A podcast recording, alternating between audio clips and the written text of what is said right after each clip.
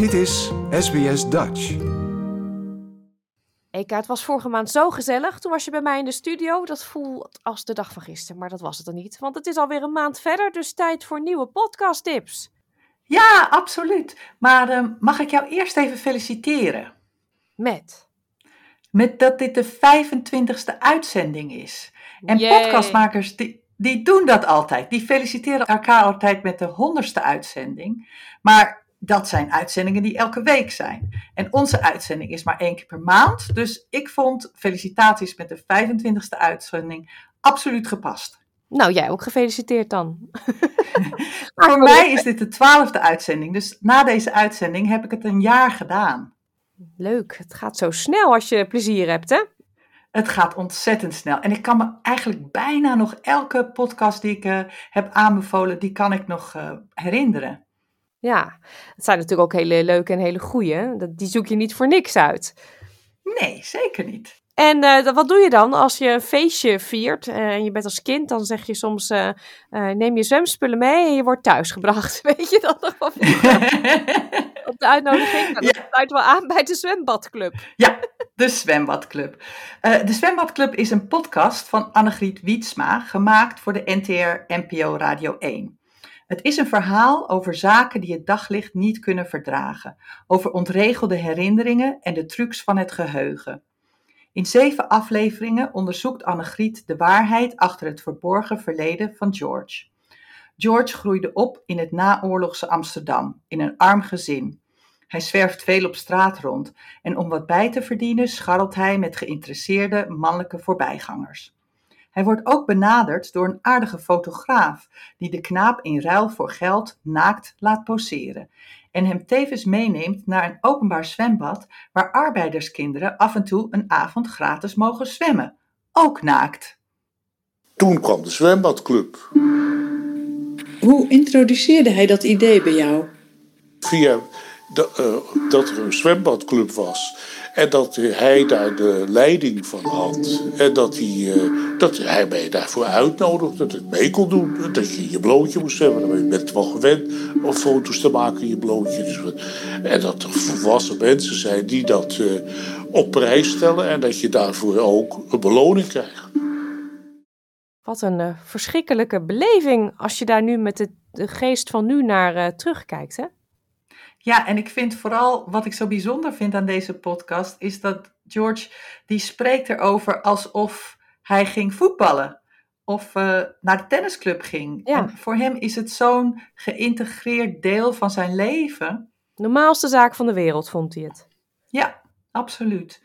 Maar eh, George was niet de enige in het zwembad. Zijn buurmeisje Carla, met wie hij een bijzondere band heeft, is er ook. Totdat een traumatische gebeurtenis daar een eind aan maakt. In de herinnering van George is er ook een dame aan de rand van het zwembad die hem speciaal opvalt, mevrouw Poulie. Maar ons geheugen kan ons ook voor de gek houden. Ons brein vult de gaten in die in onze herinnering zijn ontstaan. En daarom gaat Annegriet op bezoek bij deskundigen, archieven en verzamelaars van erotica om het verhaal van George te verifiëren. En dan in de laatste aflevering van de podcast maken zowel Annegriet als George de balans op. Het voelt alsof het verleden hem heeft ingehaald en hij moet leren omgaan met de scherven van zijn levensverhaal. Ja, Annegriet is een bekende podcastmaakster. Hè? De Deventer Mediazaken is ook van haar hand. Het was ook een hele indrukwekkende podcast, vond ik. Wat vond jij eh, van deze? Ja, ik vond het een bijzondere podcast over een waanzinnig verhaal. Het is prachtige onderzoeksjournalistiek. Het maakt gebruik van gesproken getuigenissen, maar ook is er een enorme zoektocht naar data en archiefstukken om te verifiëren of het allemaal wel klopt.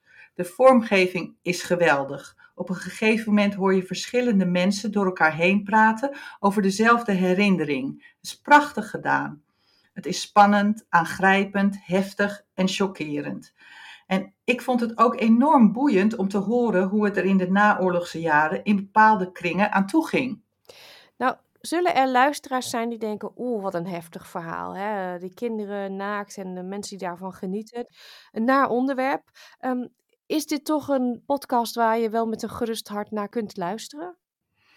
Ja, ik vind van wel. Ehm, het is best wel, wat er gebeurde was best wel heftig, maar het wordt toch op een manier verteld die vrij onschuldig is.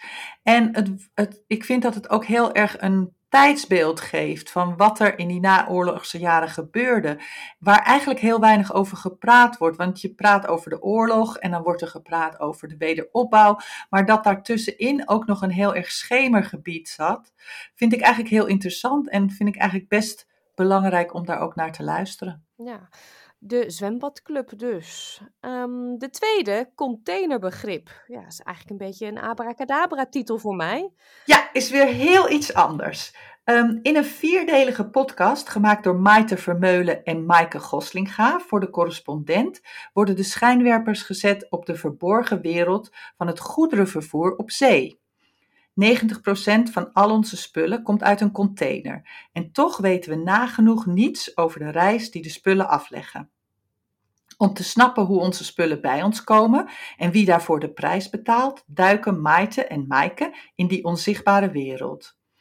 In de eerste aflevering maken de dames een boottochtje in de Rotterdamse haven en ontdekken hoe containers de spelregels voor de moderne wereldeconomie bepalen en ontmoeten ze bedrijven die de macht over containers hebben. In de tweede aflevering gaan ze aan boord en spreken ze met bemanningsleden, die meestal uit arme landen komen. Hun werk speelt zich grotendeels af op plekken waar geen inspectie, geen journalisten en geen politici komen, ze zijn bijna onzichtbaar voor iedereen. Filipijnen zitten zes tot negen maanden aan boord. En doen dat ook graag, want hoe meer ze werken, hoe meer ze verdienen. En hoe eerder ze dus uh, op de Filipijnen terug kunnen gaan en daar een business kunnen beginnen, een huis neer kunnen zetten, uh, hun kinderen een goede opleiding kunnen geven. Want daar doen ze het voor. Menig neefje of nichtje studeert omdat oomlief uh, vaart het vraagt natuurlijk nogal wat, hè, varen. Het is een behoorlijk intensieve job. Je krijgt heel veel verantwoordelijkheid. Want reken maar dat je, dat je een hoop eh, centen eh, onder je kont hebt als je zo'n schip vaart. Het is 24-7. Het gaat door en door en door. Dus dat is voor je lijf is het fnuikend.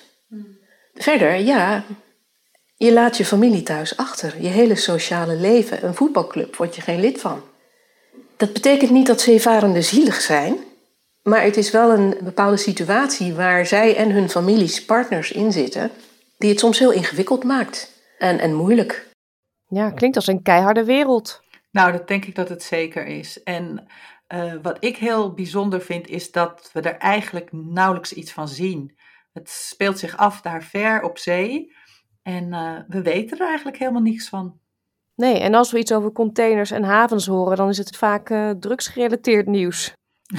ja, of containers die uh, van het schip afvallen en uh, in de ja. oceaan drijven. Ja, precies. Ja. In het derde deel wordt de milieu-impact van de containervaart onder de loep genomen. Containerschepen varen op stookolie, wat zo'n beetje het smerigste goedje op aarde is. Het zorgt voor 3% van de wereldwijde CO2-uitstoot meer dan alle vliegtuigen samen. En de verwachting is dat dit in de komende jaren alleen maar meer gaat worden. In de laatste aflevering gaan ze op zoek naar oplossingen, naar een nieuw verhaal over de scheepvaart van de toekomst. Ja, ik kan me voorstellen dat je veel geleerd hebt van deze podcast. Zeker, voor mij is dit podcast op zijn best. Ik werd meteen gegrepen door het verhaal, meegenomen naar een onbekende wereld. Het zit supergoed in elkaar en het is belangrijk. Als je hier naar luistert, snap je de wereld beter. Dus ga aan boord, laat je meevoeren en verwonder je.